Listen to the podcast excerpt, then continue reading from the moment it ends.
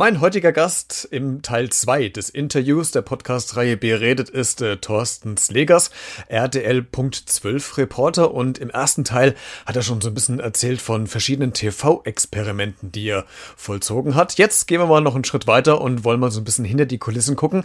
Was passiert denn eigentlich bei Lachkrämpfen? Wie geht er damit um? Welche Pannen sind ihm schon passiert? Und mehr Geschichten jetzt hierbei. Beredet der Talk mit Christian Becker.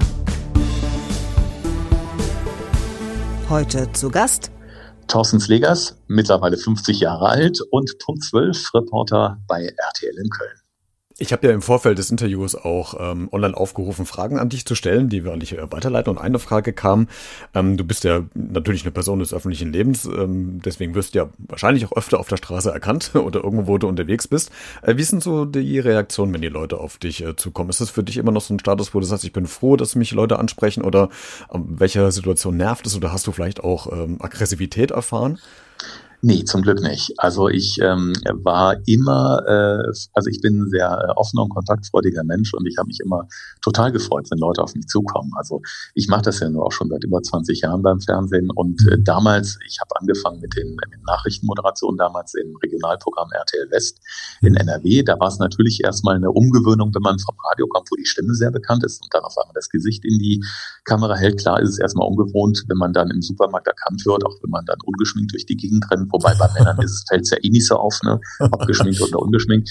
Aber ähm, ich fand es immer sehr, sehr schön. Also ähm, das ist dann, sag ich mal, sehr, sehr viel mehr geworden, als ich dann angefangen habe, damals bei Punkt 12 den Wettermann zu machen da ist so die Popularität schon gestiegen, das hat man gemerkt. Aber ich fand es immer toll, wenn die Leute mich direkt angesprochen haben, weil äh, ein schöneres und ehrlicheres Feedback gibt es ja auch nicht. Und für mich, ich meine, ich mache ja nun mal Programm für die Menschen, die Fernsehen schauen. Mhm. Und äh, da, dann so im direkten Austausch zu sein, ist immer total nett. Die Leute sagen doch, wenn sie irgendwas doof fanden, aber eben auch auf eine nette Art und Weise. Damit muss man auch umgehen können. Aber ähm, genervt war ich noch nie und mich hat auch noch nie jemand blöd angemacht. Also im Gegenteil, das waren immer sehr nette Begegnungen. Also auch wenn ich freitagsabends abends hier in meiner Stadt unterwegs bin, ist eine kleinere Stadt, äh, dann, dann kennen einen natürlich die Leute, man kennt sich und dann wird man auf das angesprochen, was so in der letzten Woche im Fernsehen gelaufen ist oder so. Ist immer total nett. Ähm, aber äh, wirklich bislang nur positive Erfahrungen. Ich hoffe, das bleibt noch ein bisschen so. Ich, denke, ich denke schon. Äh, eine, eine zweite Frage, wenn sie nicht gekommen wäre, hätte ich sie dich auch gestellt, weil das ist natürlich das, was Leute immer gerne gucken, wenn irgendwelche Pannen passieren. Äh, zumindest bei mir beim Radio war das auch, ähm, ich wurde auch mal gefragt, was war deine schlimmste Panne, die ich hatte. Ähm, was war denn deine? Die Frage kam tatsächlich und die würde ich an dich weitergeben. Was war deine kurioseste, schrägste, vielleicht schlimmste, unangenehmste Panne, die du bis jetzt erlebt hattest? Ähm, also ich sag mal, es gab äh, eigentlich gab es äh, zwei. Die äh, die eine hatte der Fernsehzuschauer nicht mitbekommen, die zweite schon. Die erste, da war ich Nachrichtenreporter und saß mit meiner Kollegin damals im Nachrichtenstudio und ähm, wenn, als ich die Nachrichten vorgelesen habe, dann laufen ja manchmal Bilder, ohne dass der Moderator zu sehen ist, die sogenannten ja. Aufmatzen. Und wir hatten im Studio einen Tontechniker, der oft sehr müde war, weil, keine Ahnung, weil er schon irgendwie eine lange Schicht hinter sich hatte oder doch, ich weiß es nicht warum. Auf jeden Fall, der saß immer, der hatte die Angewohnheit, auf einem großen Eimer zu sitzen, wo unser Papier reingekommen ist, fürs Altpapier. Und äh, der war an dem Tag der Sendung unglaublich müde und ich hatte also gerade die Nachrichten gelesen, es liefen gerade Bilder rund, dass wir zu sehen sind. Und der Kollege schläft ein und sackt mit dem Hintern zuerst in diese Tonne und richtig rein. Und man sah im Grunde nur noch Kopf, äh, Arme oder sagen wir mal Hände und ein paar Füße. Und der steckte wirklich in dieser Tonne fest. Und ich habe das im Blickwinkel gesehen. Meine Kollegin hat sich schon weggedreht und hat sich wirklich schon Nase und Mund zugehalten, weil sie so pusten und lachen musste. Und ich habe dann nur aus dem Blickwinkel gesehen, wie sie den Kollegen Samtonne aus dem Studio rausgezogen haben. Und das war für mich, ich dachte, ich erstick gleich. Also da wirklich ernst zu bleiben. Irgendwie haben wir es geschafft, aber es war wirklich eine Herausforderung. Und die zweite Panne, die aber dann wirklich so über den Sender gegangen ist, da war ich im Zoo in Duisburg und sollte über ein kleines Kamelbaby berichten. Das war anfangs total ähm, schüchtern und ist nichts, äh, also ich, ich muss sagen, ich liebe Tiere und habe einen guten Draht dazu, aber war immer so ein bisschen auf Abstand und bei der Mama und ähm, ich sollte mich dann auf einen Baumstamm setzen und erstmal ein bisschen was erzählen. Und in dem Moment, wir waren live, äh, als dann das Rotlicht der Kamera anging, nimmt dieses Kamelbaby Anlauf und springt mir wie so ein Hund auf den Schoß und ähm, also wirklich mit mit Ansage und Anlauf und hängt wirklich so auf mir und fängt an mich von oben bis unten abzuschlecken. Also war wirklich wie so ein Hund, der sich freut, dass man nach Hause kommt, hatte ich auf einmal so einen kleinen Kamelbullen auf dem Schoß und ich musste so lachen, weil der hat mich so ein Stück weit nach hinten geworfen. Ich lag quasi mit dem Rücken auf diesem Baumstamm Kamel über mir und habe versucht währenddessen zu reden. Das Bild hat gewackelt, weil meine Kamera so lachen musste und unsere Moderatorin Katja Burkhardt hat im Studio den Nachflash bekommen. Also das war natürlich eine herrliche Situation. Und wir waren dann Jahre später in diversen Ranking-Shows, wo es um Pannen geht, äh, immer unter den Top Ten und ich weiß einmal bei Vox sogar Platz eins Und, und das auch viele, viele Jahre danach mittlerweile ist dieser kleine Kamelbulle als ausgewachsener Zuchtbulle in irgendeinem Zoo in Holland. Ich glaube, der müsste mittlerweile acht oder neun Jahre alt sein. Du hast aber keine Patenschaft übernommen. Nee, aber Patenschaft habe ich für andere Tiere übernommen, über die ich berichtet habe. okay. Wie, wie gehst du mit, mit Lachflash um? Hast du so einen Insider-Tipp, äh, wie man quasi ein Lachflash wieder ähm, ja, runterfahren kann, weil ich, ich weiß beim Radio, wenn ich einen Versprecher hatte oder ich hatte einen Lacher drin, ich, ich musste abbrechen. Also ich habe es regelmäßig nicht geschafft, irgendwelche Lachflashes zu unterdrücken. Wie, wie war es bei dir? Ja, also es ist, es ist schon schwer. Also es ist wirklich schwer. Es ist vor allen Dingen dann natürlich unglaublich unangenehm, wenn es dann um ein ernstes Thema danach geht oder so. Das war ja bei den Nachrichten oft der Fall. Äh, aber dann, bei, ich muss sagen, bei Nachrichten ging es gerade deshalb wieder, weil da muss man sich einfach ins Gedächtnis rufen, pass auf, was jetzt kommt, ist nicht witzig, reißt sich zusammen. Mhm. Aber so bei einem normalen Dreh, also wo man in einem Thema gerade drin ist und da ist ein Nachflash, dann, dann dann, dann, dann lasse ich den passieren. Es geht dann noch nicht anders. Ne? Nur ist es bei den Geschichten, die ich gerade mache, diese sogenannten Reporter-Geschichten, ist ja ohnehin so, dass die nicht live sind. Wir zeichnen diese Sachen ja auf. Und wenn ich da einen Lachflash äh, kriege, dann äh, gut, dann kann man sich entscheiden, kommt jetzt, schneiden wir den mit rein, weil es vielleicht gerade passt, aber äh, meistens werden die Pannen dann natürlich nicht in der Reportage geschnitten, weil sie in dem Moment ja auch keinen Sinn machen würden, weil der Zuschauer weiß ja nicht, warum ich jetzt auf einmal anfangen würde zu lachen. Hm. Äh, Thorsten, bei uns im, im, Radio gibt es so einen äh, inoffiziellen Giftschrank, wo quasi so alle Pannen der Kollegen reinkommen. Gibt es das bei euch beim Fernseher eigentlich auch, dass ihr die Sachen sammelt? Ja, gibt es. Ich sage jetzt, ich sag jetzt nur nicht wo, sonst kommen Kollegen noch auf die Idee, irgendwie meinen Schrank aufzubrechen. Nein, es gibt in der Tat sowas. Also ich habe äh, verschiedene äh, Versuche, Selbstversuche gemacht zum Thema Alkohol. Ich bin, äh, habe geguckt, wie ist das betrunken auf Skiern zu fahren. Also man muss dazu sagen, auch immer ab, auf abgesicherten Pisten und unter Aufsicht. Ich habe mit dem ADAC einen Versuch gemacht, ähm, ab welchem ja, Grad Alkohol oder ab welcher Promilleanzahl das Autofahren äh, gefährlich wird.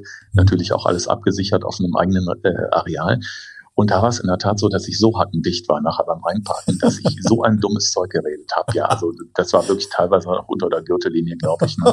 Ich habe dann auch an dem Tag wirklich nur einen Kameramann mitgenommen, mit dem ich wirklich sehr gut befreundet bin, wo ich weiß, okay, das bleibt unter uns.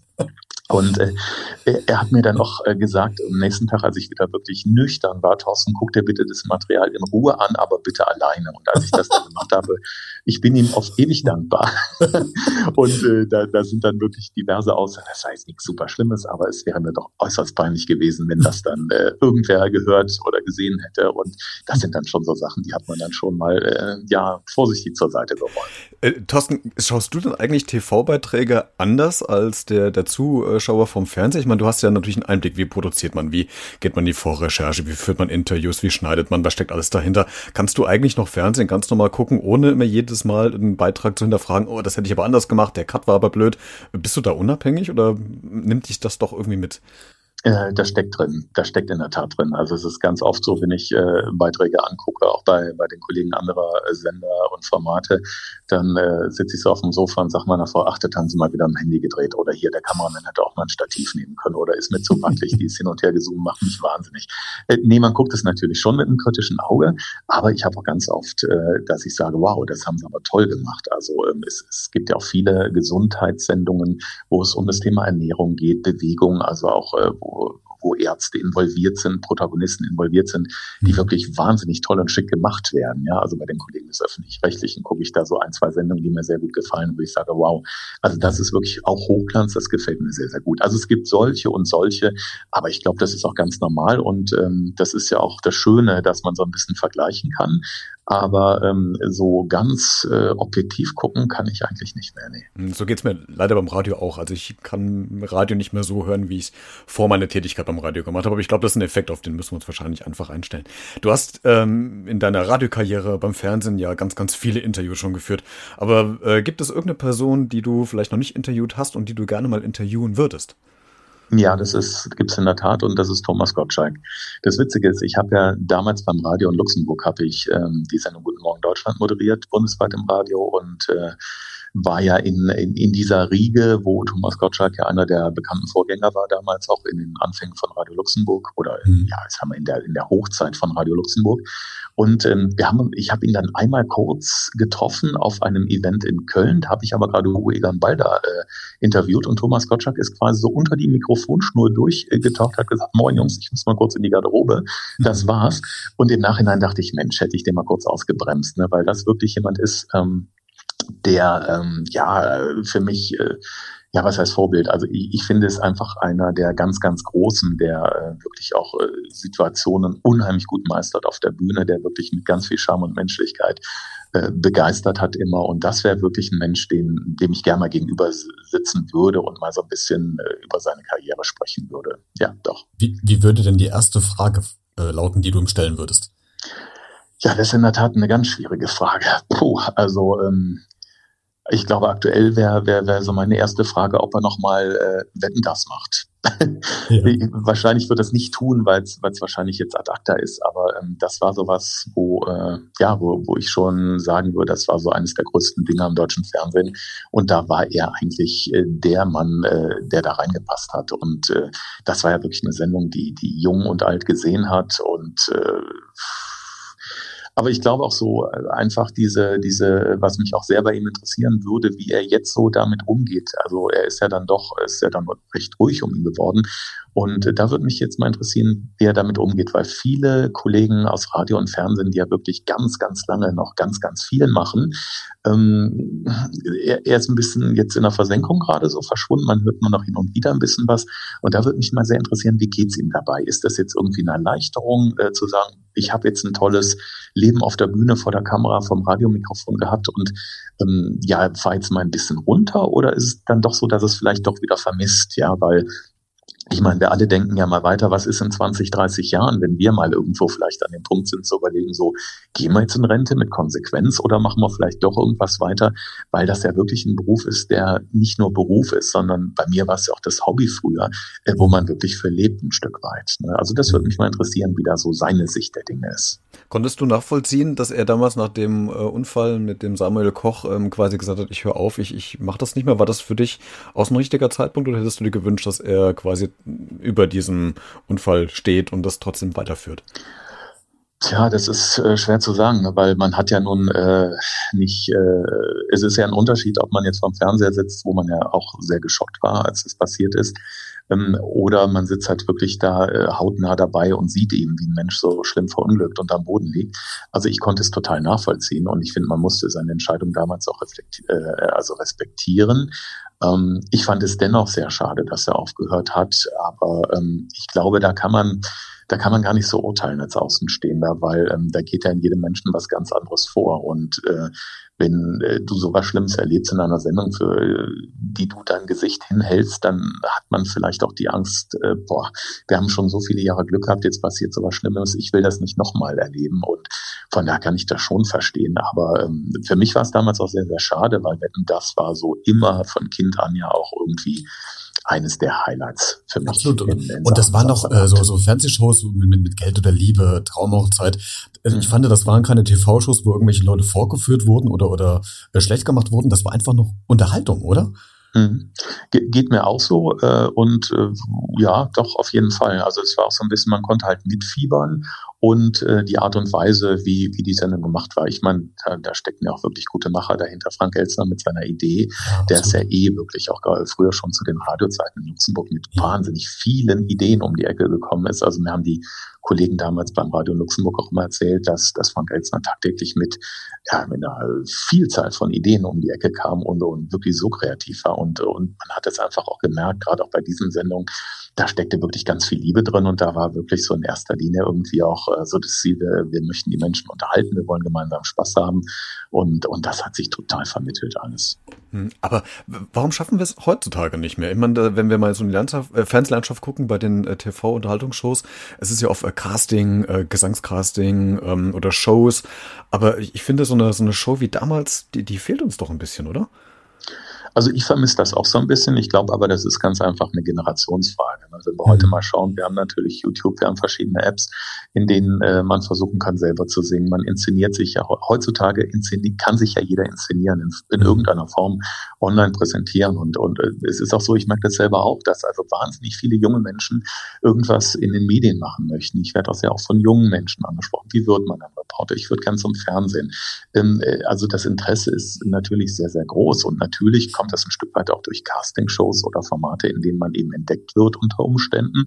Aber ich glaube auch, dass die, dass die Generation, die jüngere Generation sich das auch wünscht. Und ähm, ich, ich glaube, mit diesen Formaten, wie sie zu meiner Kindheit, Jugend oder so gelaufen ist, ja nur auch schon ein bisschen her, glaube ich, ähm, wird es wahrscheinlich heutzutage nicht mehr so funktionieren.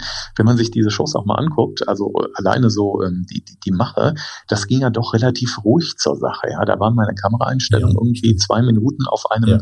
Talkgast oder auf dem Moderator oder hat eine Totale gezeigt ja. von, von irgendeiner äh, Wette beispielsweise, um jetzt beim Thema Wetten das zu bleiben oder so. Und heutzutage hat man natürlich ein viel schnelleres äh, Bild, ja, also es ist mhm. mehr Schnitte, es ist mehr Effekte, es ist Musik, es ist Licht, es ist, ja, wenn man es jetzt mal böse sagt, hektischer geworden, ähm, aber ähm, ja, das ist der Lauf der Dinge, alles verändert sich, das ist ganz klar. Ne? Aber manchmal sehne ich mich dann auch nach so einer schönen, gemütlichen Samstagabendshow zurück. Thorsten, vielen Dank für das Gespräch. Äh, dass du dir Zeit genommen hast, so ein bisschen so einen Einblick zu geben in deinen Beruf, in deinen Job als äh, Reporter, was dir so alles widerfahren und äh, passiert ist. Und man merkt, du hast immer noch die Begeisterung da und du, du lebst und du brennst für diesen Job, ne? Ja, total. Also ich, ich muss auch sagen, ich bin jetzt schon so lange bei Punkt 12. Ähm, bei mir ist es wirklich so, dass, dass dieses Team einfach äh, großartig ist und das äh, ist einfach so, ich sage immer, das ist ein bisschen auch Family Feeling, mhm. weil wir eben schon so viele, viele Jahre zusammenarbeiten und äh, uns so viel trauen dürfen und da quasi so ja unseren Ideen auch keine Grenzen gesteckt werden. Und das ist für mich einfach toll und äh, da fühlt man sich auch ein Stück weit jung, obwohl man eigentlich schon zu den Älteren gehört. Vielen Dank für dieses Interview, äh, dass du dir Zeit genommen hast, mit uns über deinen Beruf, über das, was hinter den Kulissen so ein bisschen passiert, äh, zu sprechen. Hat uns sehr viel Spaß gemacht und äh, wenn dir der Beitrag gefallen hat, egal wo du ihn gerade gehört hast, bei Spotify, bei Instagram, bei iTunes, bei Facebook, Twitter, in Verlinkung oder sonst irgendwo, hinterlass gerne ein Like und oder auch ein Abo, da würde ich mich persönlich sehr freuen oder kommentier das Ganze auch. vielleicht hast du ja noch weitere Fragen an Thorsten, die er vielleicht noch online beantworten kann. Also, wir wir freuen uns auf die nächste Folge von Beredet und bis dahin bleibt mir nur zu sagen, bleib neugierig